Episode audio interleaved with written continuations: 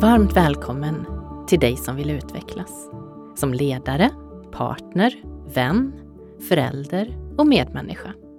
Det här är Konsten att lyssna. En podd som sätter lyssnandet i centrum och ser lyssnandet som en kompetens som vi kan utveckla. Hur gör man för att bli bättre på att lyssna? Och varför blir våra relationer bättre när vi lyssnar? Jag heter Annika Tilléus och tillsammans med spännande människor som verkligen kan konsten att lyssna utforskar jag lyssnandets olika delar. I detta avsnitt handlar det om att lyssna med sin kropp och på sin kropp. Jag har bjudit in Mi Ridell. Hon är skådespelerska och har specialiserat sig på kroppsspråk. Hon har utbildat sig hos den tidigare FBI-agenten Joe Navarro och har skrivit boken Kroppen ljuger aldrig. Vi pratar om hur vi kan använda vår kropp för att visa att vi lyssnar. Om risken med huvudfotingar och varför publiken är så viktig för hur en föreställning blir. Vad händer i kroppen när vi gör en segergest?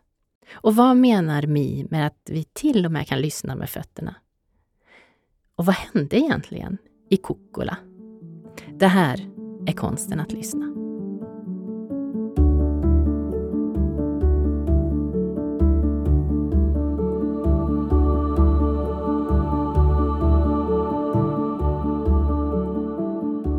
Innan vi börjar så har jag en ritual. Mm -hmm. Jag har en poddbön. Mm -hmm. Den går så här. Jag bjuder in den klokaste delen av mig till detta samtal. Låt mig vara öppen, äkta och närvarande. Låt samtalet vara varmt, utforskande och fullt av tillit. Låt oss ta fram det bästa hos varandra och välkomna det som sker. Låt detta samtal bli ett fint minne som vi skapar tillsammans, här och nu. Fint! Jag skriver under på det. Vad bra! Ja. Varmt välkommen hit Miridell! Tackar, tackar! Du kan konsten att använda kroppen för att lyssna. Ja, det är i alla fall det som jag är väldigt intresserad av. Jag, är väldigt, alltså jag är intresserad av den ordlösa kommunikationen. Vad är det vi säger där bortom orden? Vad är det vi säger med kroppen, med ögonen, med gesterna, med vad är det vi talar med kläderna, vad är det vi säger när vi inte säger någonting också. Och rösten. Och rösten. Och, äh, det är så otroligt spännande. Tycker jag, med den ordlösa, den här icke-verbala kommunikationen. Och det kallas ju lite slarvigt kroppsspråk, men det är ju inte bara kroppen. Så att, eh, det tycker jag är spännande. Och konsten att lyssna är ju definitivt en stor del av kommunikationen. Ja. Och kroppen är mm. en stor del av kommunikationen. Verkligen! Och jag tror inte att gemene man tänker så mycket på vad de kommunicerar. Med sättet att röra sig, med sättet att titta och inte titta. Och sådär. Så eh, jag ser fram emot ett spännande samtal med dig. Ja, det gör jag också. Mm. Att vi får utforska tillsammans lite grann. För det är ju både det vi själva kommunicerar med vår kropp, mm. men det är också det som vi fångar upp att andra kommunicerar med sina kroppar. Mm. Nej men eh, vad man ska ha i åtanke i hela samtalet är ju att vår hjärna är ju likadan nu som för 40 000 år sedan inuti. Så vi, är ju, vi är ju inställda på överlevnad, vi är inställda på ett liv på savannen som, jag menar det här med tekniken och smartphones och allt det där, det är ju bara så nytt, nytt, nytt, nytt, nytt för oss som art. Men hur länge är det vi har haft mobiltelefoner? 12 år eller något sånt där, alltså gemene man och, och det här med tekniken och så vidare. Så vi, vi är ju människor som möter varandra och idag så är jag lite oroad kan jag säga över att vi är så dåliga på att läsa av varandra. Eftersom vi tittar så lite på varandra. Vi ser varandra både bokstavligen och bildligen så lite om man jämför. Alltså, eh, nu när jag åkte hit till dig på tunnelbanan var ju nästan bara jag som tittade upp Eh, och alla andra tittar ju ner i sina telefoner. Och det, det är ju inget konstigt för det är också ett sätt att kommunicera det här digitala. Det är absolut, och jag ska inte svära mig fri. Absolut inte. Men eh, det här med att se varandra och eh, som du är eh, så duktig på det här med att lyssna och lyssna in och sådär. Vi håller på att bli så mycket sämre. Så att det, det oroar mig. Det, oroar, det var, jag hörde några brittiska forskare som sa att de har svårt att rekrytera. Jag kommer ihåg att jag berättade det för dig eh, tidigare. Jag berättade här i podden också att man har svårt att rekrytera unga människor att gå undercover. För de kan inte läsa av ansiktsuttryck på samma sätt. De kan inte läsa av det här med när folk kommer för nära, den här magkänslan. Och då tycker jag att det känns ännu viktigare och känns jättevärdefullt att du och jag sitter och och pratar och belyser det här som vi egentligen innerst inne kan men som vi kanske har glömt bort och har blivit lite sämre på. Mm. Att vi får chans att påminna om mm. en hel del självklarheter. Precis. Så att, eh, och man behöver sätta på de glasögonen. Eh, ja, ja, just det. Mm. Och framförallt så lever vi i en värld med tekniken där AI och artificiell intelligens och så lär sig läsa av ansiktsuttryck. Nu sitter jag och gestikulerar så jag pangar micken här. Eh, men lär sig läsa av ansiktsuttryck. Så att nu håller vi på att få teknik som är bättre att läsa av oss än vad vi är att läsa av varandra. Så att, eh, mm, och därför vill jag att vi ska återta eh, att vara människor med varandra. Mm. Och vad är det första man ska göra? Det som vi gör, eh, både medvetet och omedvetet, det är ju vi som har ynnesten att kunna se. Eh, det är ju att vi, vi ser varandra. Vi ser, det finns en svensk forskare som har forskat fram att vi, vi kan läsa av ansiktsuttryck. Han heter Per Andreasson. Eh, på 90 meters håll. Det är väldigt långt. Och då bedömer stenåldershjärnan i oss då omedvetet, vågar jag möta den här människan eller inte? Är det fara för mitt liv att möta den här, ser den här personen obehaglig ut? Eller? Så att vi läser av ansiktsuttryck på så långt håll.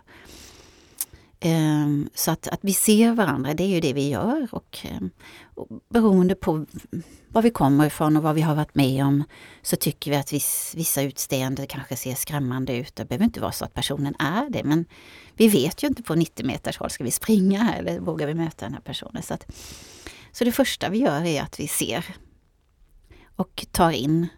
Och um, det finns en annan fantastisk forskare som heter Amy Cuddy som har skrivit en bok. Jag vet inte om du har, läst, har du läst den? Presence? Närvaro. Ja.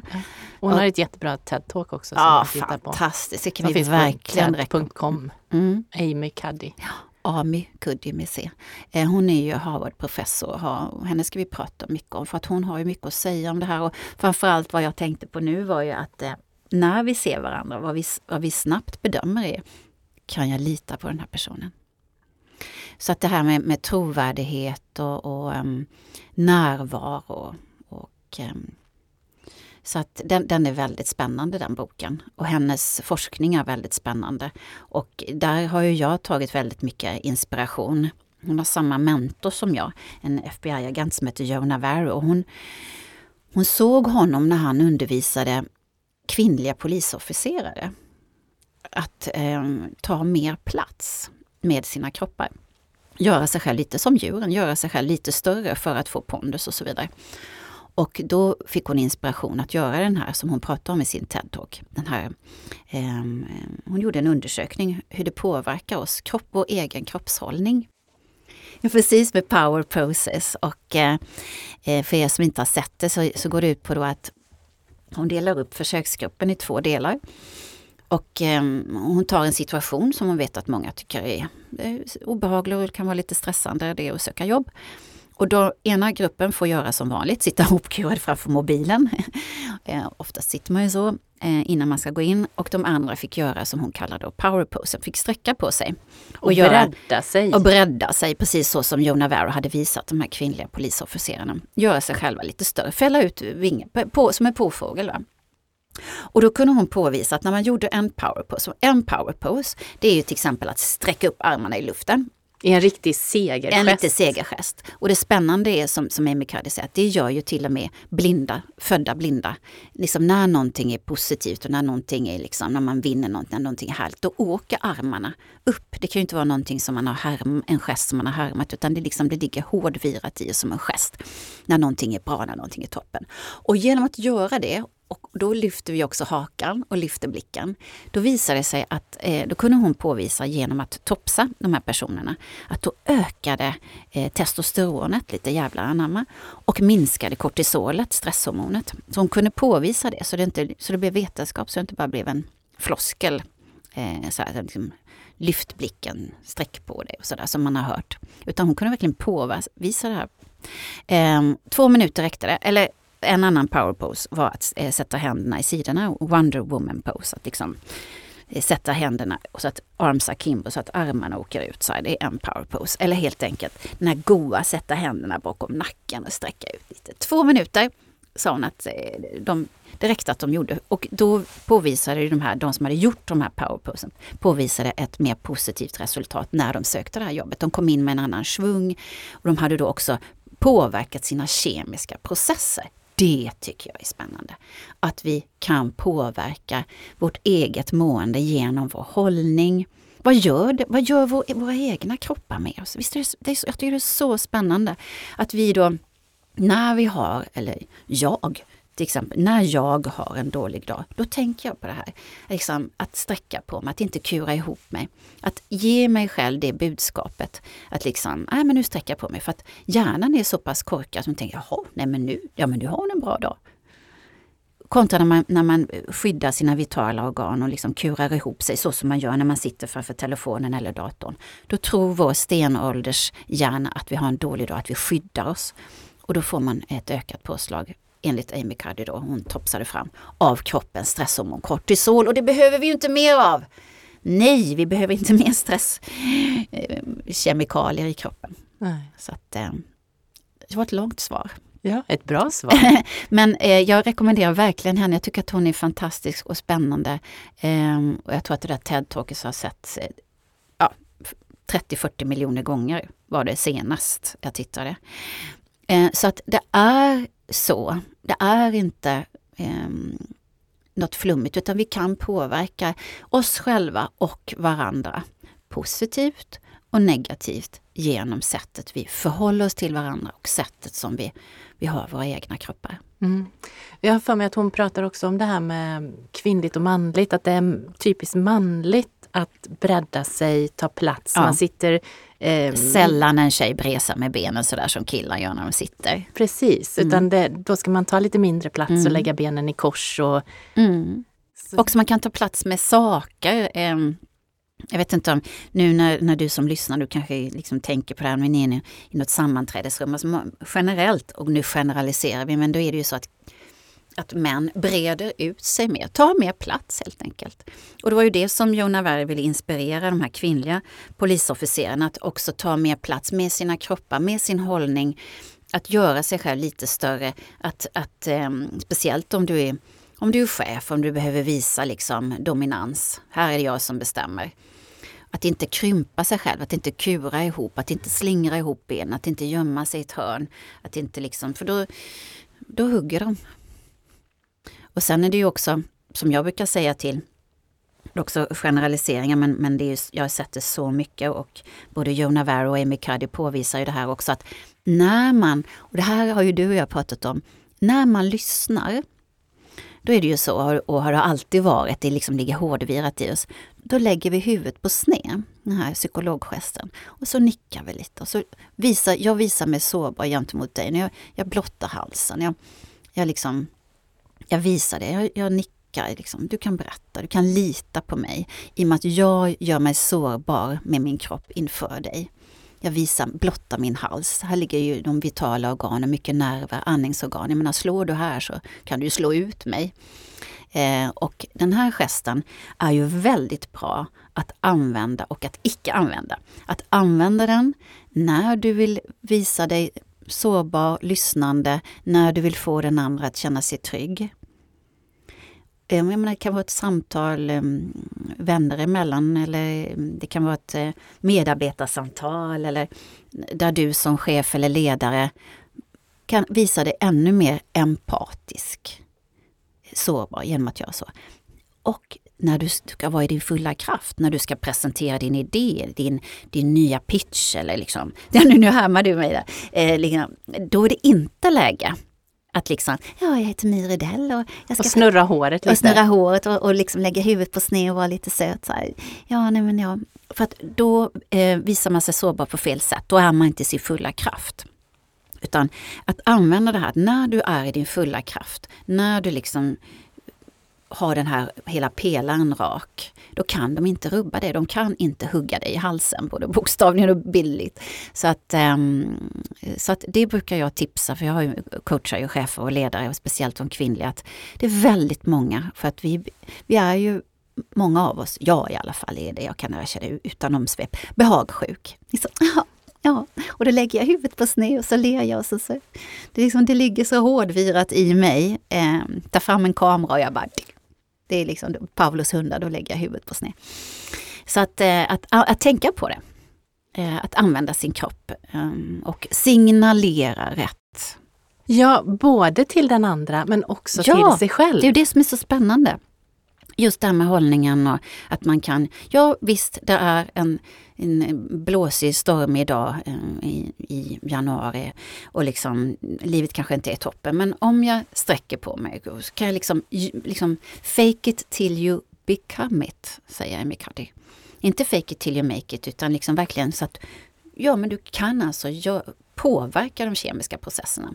Och likadant, eh, och då finns det väldigt många fler forskare än hon, att vi, är, alltså om vi bara drar upp mungiporna så kan vi också göra oss gladare. Eh, för då tror också hjärnan, jaha, nu har hon en bra dag, nu har hon dragit upp mungiporna. Det finns ju åtskilliga forskare som, som har påvisat hur det bara påverkar oss att sätta en penna. Nu har du ditt fina pennskrin där, men sätta en, en penna i mungiporna och dra upp mungiporna på det sättet så kan vi också påverka oss själva. Så har man bevisat då att de här gladhormonerna och att eh, de kommer igång. Så det är, liksom, det är så spännande och eh, det gör ju att det, det, känns, det känns så värdefullt att belysa det och eh, inspirera. Ja just det, ja, men det ska jag tänka på.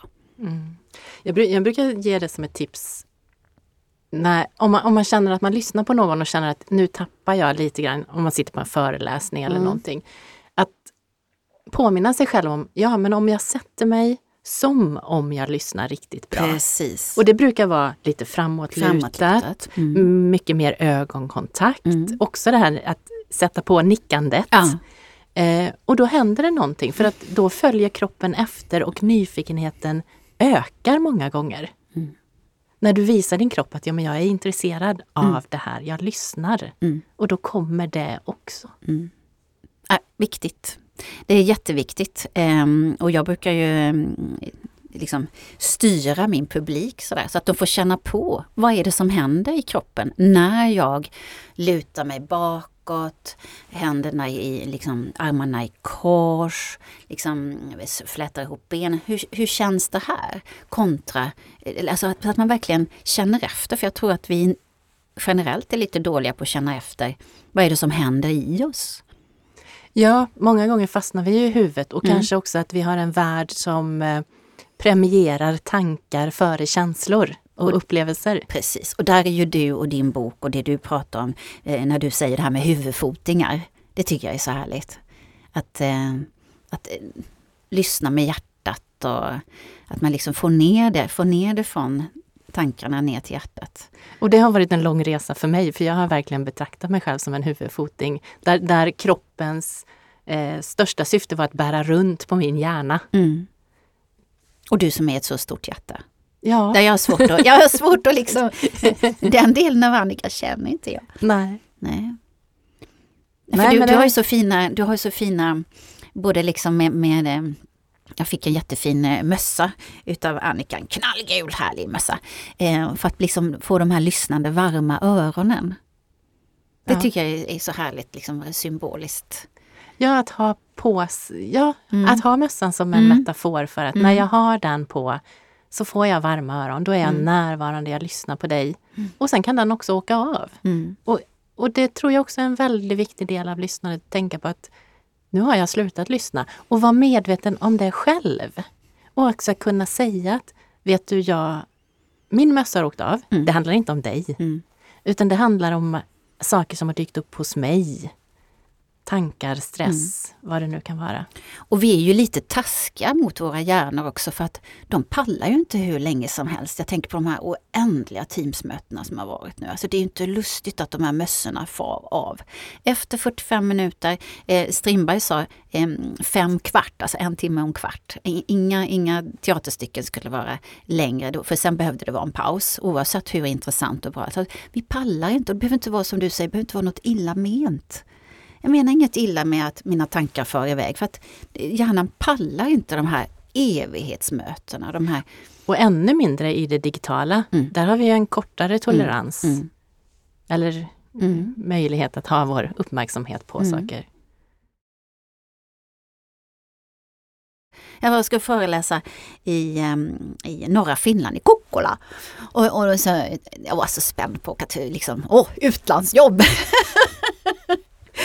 och så åkte jag upp där till, de pratar ju svenska där uppe.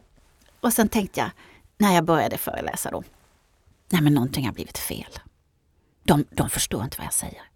Alltså de satt så nollställda i sina ansiktsuttryck så jag tänkte, de förstår inte svenska. Och sen så jobbade min hjärna med, nej, jag, för jag är lite kort, tänkte, nej de ser mig inte ordentligt. Jag måste, så jag hoppade upp på ett extra podium. Och jag, och jag kämpade och jag liksom, jag ville nå dem. Jag, och, de sa, och de var helt uttryckslösa i ansiktet. Tänkte, nej, åh. Och sen efteråt tänkte jag, åh gud vad misslyckat. Men det här, det, de förstod ju inte, vad tråkigt. Och sen så, när det var klart då, och de applåderade och de tjoade och sen så, det här var det bästa vi har haft i Kokkola. Man tänkte så här, hur är det möjligt? Att de visade ju ingenting att de varken hade lyssnat, förstått eller reagerat eller under tiden. Men jag visste ju inte det. För det var helt för mig helt främmande att inte ha ett enda ansiktsuttryck. Och liksom fortfarande kan jag få så brev från Kokkola. Ja men det var så fantastiskt att du var här. Det var det bästa vi har haft i bara, jag, jag hade ju fel. Min hjärna liksom hade ju fel. Mm. Och höll på att ställa till det för Ja dig visst! i din ja, alltså, tolkning. jag, jag överkompenserade både min längd och min energi och allting. Jag var ja. Nej, det, så det där satte sig liksom för att jag trodde ju inte att de varken förstod eller lyssnade. Ja, men det, och där är det också något spännande att som publik så är det ju eh, beroende på vilken föreläsare, om det är någon som bara levererar mm, sitt eller om det är någon som samspelar med Mm. publiken. Mm. Att sker det här samspelet så är du ju kan vara en medskapare som Ja, publik. gode För ju bättre du lyssnar, Mm. ju bättre förutsättningar får den som står på scen. Mm. Alltså publiken har ingen aning om ibland hur viktig den är, för det är ge och ta. Alltså jag har ju spelat mycket eh, komedier och mycket farser och sådär. Och eh, en, en publik kan ju både hjälpa och stjälpa genom sättet den lyssnar och lyssnar in och tittar. Eh, och så kan det vara någon som vi brukar kalla sån här fiskmåsskrattare va, som kan stjäla. Så, alltså, så publiken kan börja skratta åt den sortens skratt. Alltså den kan liksom ta över så att det blir helt galet. Så, att, så det, det är jättespännande hur kväll efter kväll det blir olika beroende på hur publiken lyssnar in och, och är medskapande. Så, att, så tänk på det när ni är på teatrar och på mm, liksom, konserter generellt. Alltså, publiken är ju en jätteviktig faktor. Ja, och det, det blir ju en, en parallell till när vi lyssnar på varandra Mm. två stycken också. Mm. Att lyssnandet är viktigt för den som pratar. Mm. Det handlar inte bara om att ta in utan det handlar om att ge den, den som pratar utrymme och uppmärksamhet. Mm. Hur gör vi för att visa att vi lyssnar mer än att blotta vår hals? Eller lägger på sned, eh, god ögonkontakt, eh, nickandet som du har pratat om, framåtlutandet. Eh, engagemanget är ju, alltså man ser ju också på ögonen när folk checkar ut. Vi, vi pratar om eh, mycket om hur man lutar, lutar i kroppen. Man kan ju luta den från någon eller mot någon. Ventral denial eller liksom att man... Eh, och det är ju ett väldigt subtilt sätt att stänga ute någon. Eh, att man liksom Speciellt, man behöver göra så lite. Ni kan testa när ni sitter och lyssnar eller vad ni, om ni går och lyssnar. Alltså det räcker så lite som med en axel. Så kan den andra personen känna sig icke lyssnad på eller utesluten. Alltså, alltså nu försöker jag visa det här. Ja, att inte vända framsidan ja, mot den andra precis, utan vinkla, att vinkla bort sig Ibland lite. behöver man bara vinkla väldigt lite för att den andra personen ska känna sig exkluderad. Så att eh, här är det där liksom medaljen, visa medaljen. Men den här sidan är så viktig, där hjärtat är eh, och, och eh, framsidan. Det är så viktigt att ha den. Jag brukar säga att det är liksom här vi skjuter kärleken och energin. Och så fort vi vinklar bort den så känner den andra, det, det känns. Men det skulle kännas jättekonstigt om vi satt och snackade om jag var bortvänd så här. Det blir ju lite corny. Den goda kommunikationen, då har vi ju liksom... Ja, kom tillbaks. Kom tillbaks. Nej, men jag försöker visa här. Eh, den goda kommunikationen, då har vi ju liksom de här eh, med hjärtarna mot varandra. Så, att, eh, så det är viktigt. Och även, det är så spännande eh, med fötterna också. För de ska vi också ha koll på. Vi kan, eh, menar, en person som, alltså fötterna pekar dit intresset är. Man kan lyssna med fötterna. Eh, för att, eller inte. Eh, när, när den andra personens fötter är riktade, när tårna är mot dig, då kan du vara nästan helt säker på att du har den personens uppmärksamhet. Eh, och sen kan ju den personen då ha fötterna vända mot utgången här, nu försöker jag visa det. Det behöver inte betyda att, det behöver bara betyda att nu börjar klockan bli lite mycket, jag har lite bråttom. Eh, eller att jag blir rädd för någonting och vill vara beredd på att fly. Eh, så att, och fötterna har vi minst koll på.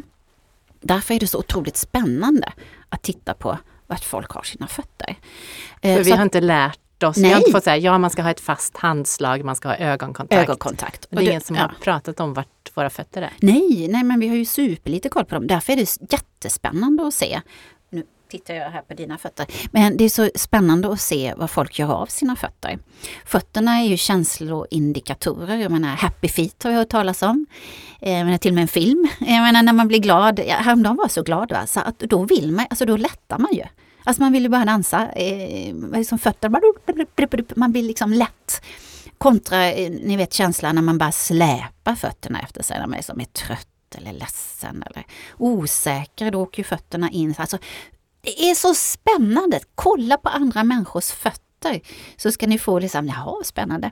Och, och om man ser när folk är, är på, på dejt så, så ser man, jaha, nej, men det där kommer aldrig att funka. Eller det kommer, det där har, nu har de det. Han är på men inte på- hon. Ja, precis. Ja, jag tycker det är så kul när jag sitter och tittar på andra människor. Jag kan ju ha fel, men eh, som du säger, generaliseringar. Men just fötterna är väldigt ärliga.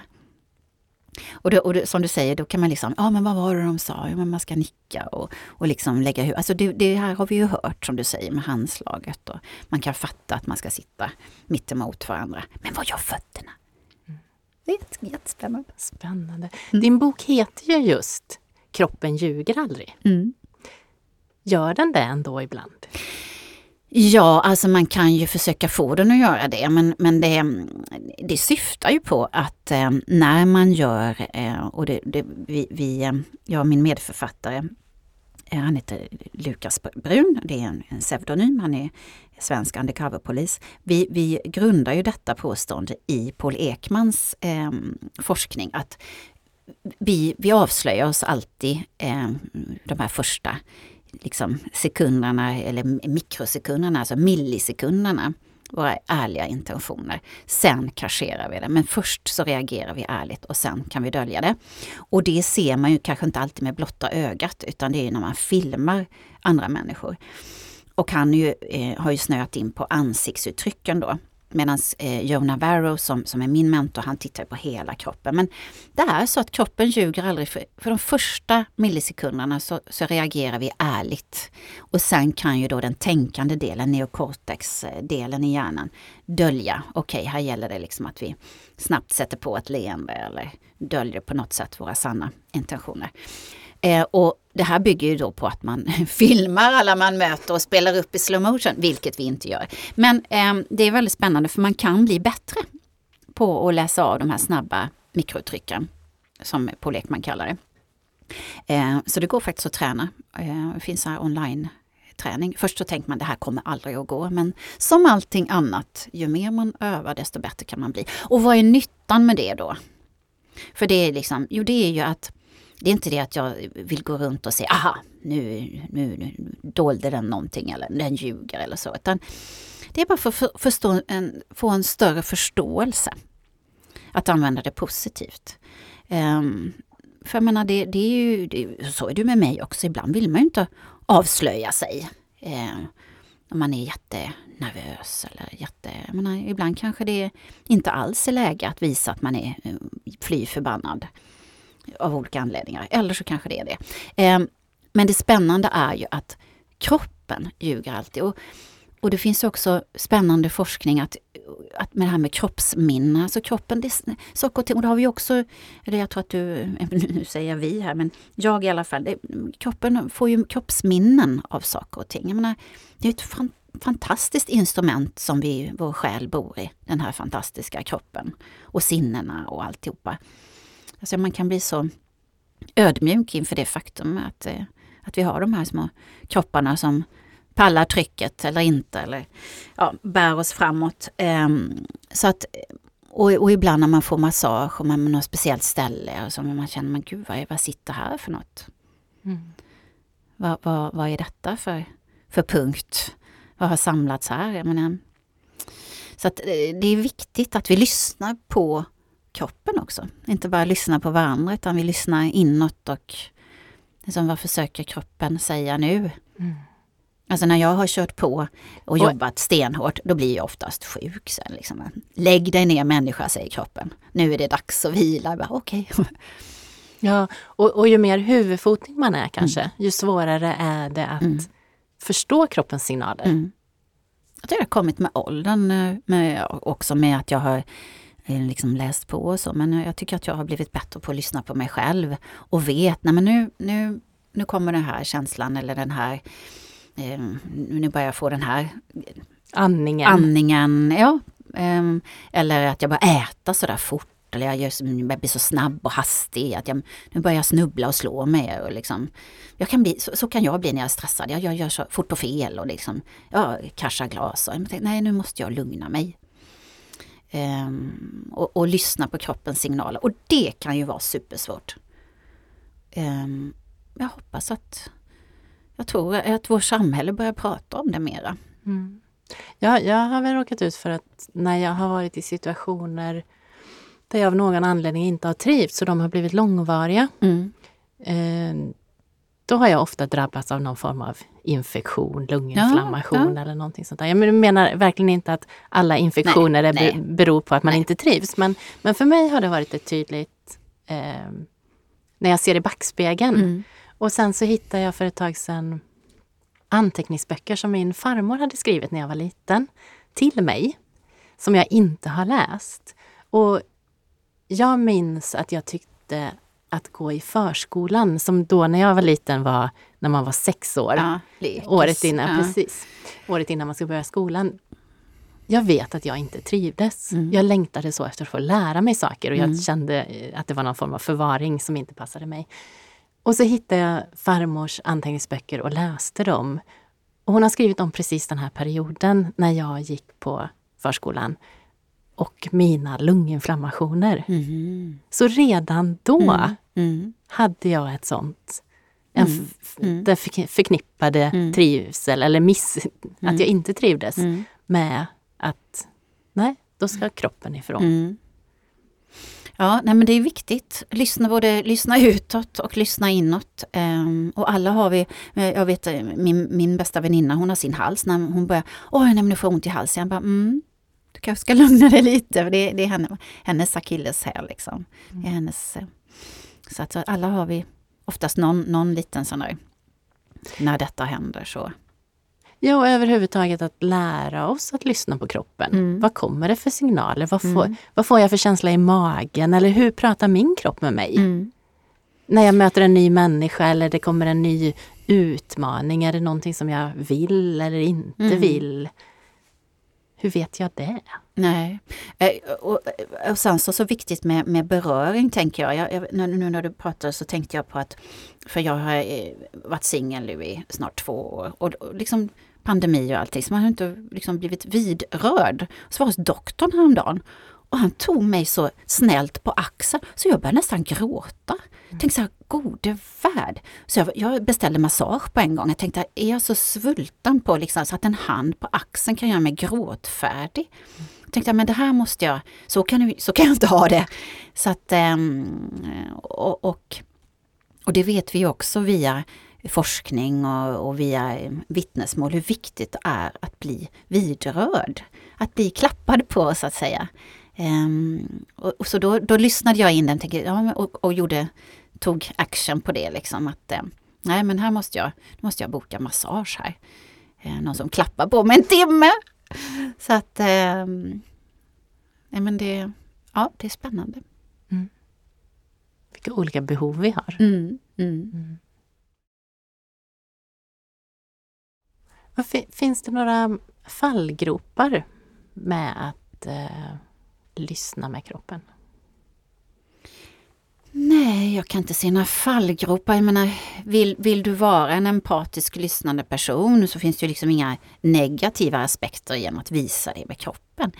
Um, nu när jag började prata om beröring så, så kom jag osökt att tänka på då att det kan ju kanske uppfattas att, för att människor är alltså Många människor är ovana att bli lyssnade på. Så att det kan uppfattas som flörtigt eh, att vara för intresserad eh, och visa det med sin kropp och med sina ögon och med sitt leende. Så att det kan kanske ge fel signaler. Så det, det är väl bara det kanske att det kan missuppfattas, din, ditt engagemang och din närvaro och det liksom ditt kroppsspråk. För det, så där har det varit för mig ibland genom åren att genom att jag är så öppen och glad och positiv och liksom, det var spännande och liksom då har det uppfattats kanske som att jag är mer intresserad av den personen på ett annat Alltså den känner sig så sedd och att jag kanske visar för mycket intresse. Mm. Men tänk ändå, om, om vi inte lägger liksom en parrelation på flörten, tänk om vi var lite mer flörtiga i livet. Ja. Nej men det... Ja, och jag menar för att det som vi pratade om inledningsvis, alltså vi har ju blivit sämre. Jag menar, det är ju inget, eh, att titta på någon och le lite uppskattande på tunnelbanan, jag menar, det gör man ju inte längre.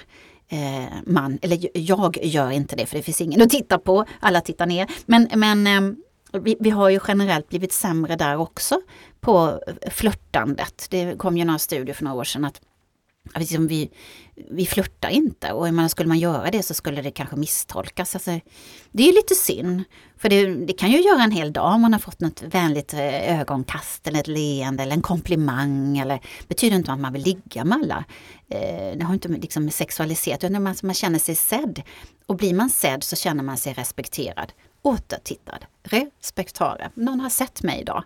Någon såg att jag hade ny halsduk eller hade liksom gjort mig fin i hår, eller jag fick uppskattning. Det, och det finns ju inget negativt i det. Um, så att, uh, nej, våga återuppta flörtandet. Titta upp från mobilen och se varandra istället för Tinder. Bra tips. ja, jag har inte Tinder ens. Hur bra är du på att lyssna på dig själv? Ja, som jag sa, jag har blivit bättre. Jag har inte varit så duktig på det. Jag kört på lite för hårt, varit lite för mycket huvudfoting som du säger. Duktig flicka, ambitiös, karriär. Mm. Men eh, med åren och eh, ja, man, man tar olika influenser av både böcker och intressanta personer och utbildningar och kurser och allt vad man, man vill förkovra sig i så har jag blivit bättre. Eh, still learning, vill inte säga att jag sätter mig på några höga hästar och tycker liksom här har ni role model. Men jag jobbar på det och ehm, eh, jag har ett mycket snällare förhållningssätt till mig själv. Mm. Och du? Jag har också blivit väldigt, väldigt mycket bättre. Eh, när jag släppte den här huvudfotingen mm. eh, och jag lyssnar mycket med kroppen. Mm. Jag känner ofta en intuitiv känsla för, vill jag det här eller inte? Mm. Eh, Som jag inte alltid behöver förklara med huvudet. För, för ofta kan det ju vara så att man får den där känslan, ja men så borde det inte vara och så börjar man prata sig Ja. ur den. Mm. Eh, Jag försöker att inte göra det. Mm. Men jag hamnar ju där också. Ja, ja. Mm. Mm. Nej men det är viktigt att man har de där glasögonen på. Och, och, ehm, och som sagt var, nu, nu tycker jag, vad tycker du? Jag, jag bara känner så här, det har blivit mer accepterat i samhället också att prata om det här. Det är, det är inte något flum utan nu, nu eh, och folk går på yoga och det är mindfulness. Och det, är som, det är inget konstigt utan vi, vi, eh, vi lyssnar in och man kan gå på härliga med, med liksom sån här klang med, som liksom kan ljuda. Har, har du varit på sån? Ja. Och när det liksom man bara känner hur det vibrerar i den egna kroppen. Alltså det är ju jättespännande och härligt. Och med musiken, vad det gör med oss och hur den kan liksom få oss att må och känna och sensationer i kroppen. Eh, och dansen, för att inte prata om dansen. Herregud, det är ju eget eh, poddavsnitt. Eh, hur, vilken glädje det ger att kunna röra sig och uttrycka sig till musik. Vilken energikälla det är och vilket sätt att uttrycka känslor och eh, Ja, eller bara den här att man går in i ett rum och inte vet vad som har hänt där inne. Men när man öppnar dörren och går in i rummet så känner man att Mm. okej. Precis. eller wow. Mm. Och, då där är inte det- huvudet med. Nej, precis. Då gäller det att vi har liksom den, eh, att vi är påkopplade. Ja. Och den största eh, fienden vi har mot detta är ju stressen. När vi är stressade, när vi är liksom blockerade och lite låsta i tanken, då är det ju så svårt att vara intuitiv. Då är det ju så svårt att ta in någon annan när ens eget liksom, eh, tankeverksamhet är som ett stormande hav. Man är så uppfylld av vad det nu är man är stressad över eller ledsen över eller uppfylld av. Eller rädd för. Eller rädd, rädslan.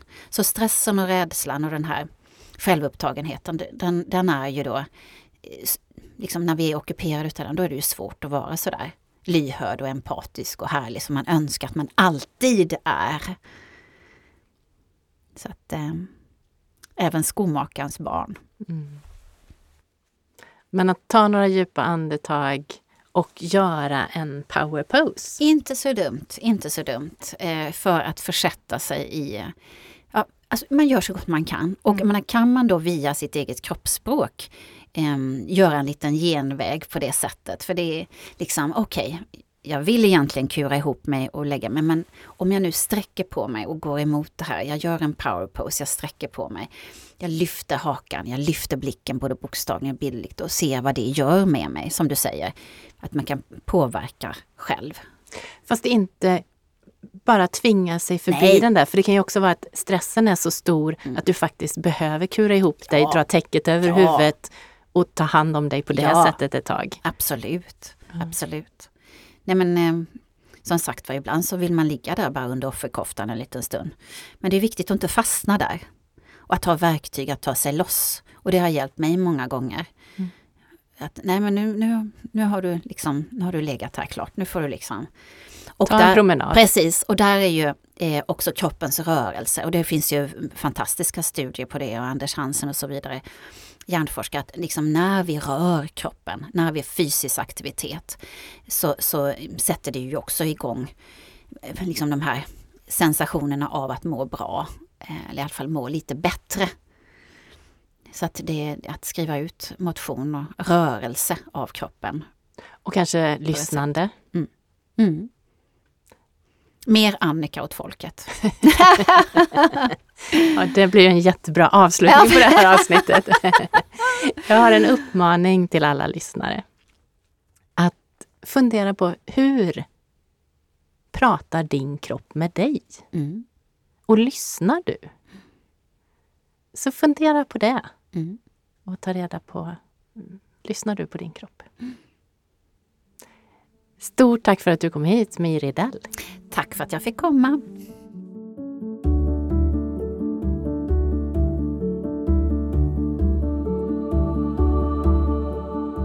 Mi och jag pratade om att när vi sitter hopkrupna framför en dator eller mobil tolkar vår stenåldershjärna det som att vi är rädda och måste skydda våra inre organ.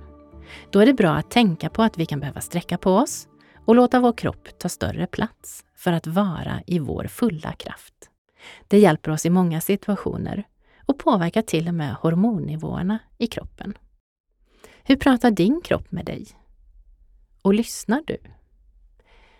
När jag höll kurser i presentationsteknik på H&M för många år sedan så tipsade jag just om Amy Cuddy och hennes TED-talk och Mi Ridell och hennes bok Kroppen ljuger aldrig. Därför var det extra roligt att få tillsammans med Mi prata om just de här sakerna och sprida vikten av att lyssna på kroppen och lyssna med kroppen och hur kroppen kan hjälpa oss att vara bättre på att lyssna. Det blev ett fint samtal med mycket energi. Tack för ett fint minne. Konsten att lyssna finns både som bok och podd och görs tillsammans med Bazar förlag. Alla avsnitt i säsong 1 finns i Podplay-appen och på podplay.se. Självklart helt gratis. För att alla ska kunna lyssna finns avsnitten även textade på konstenattlyssna.se. Vill du ha bonusmaterial och diskutera avsnitten så gå med i Facebookgruppen Konsten att lyssna.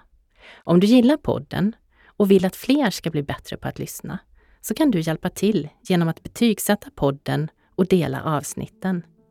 Tack för att du har lyssnat!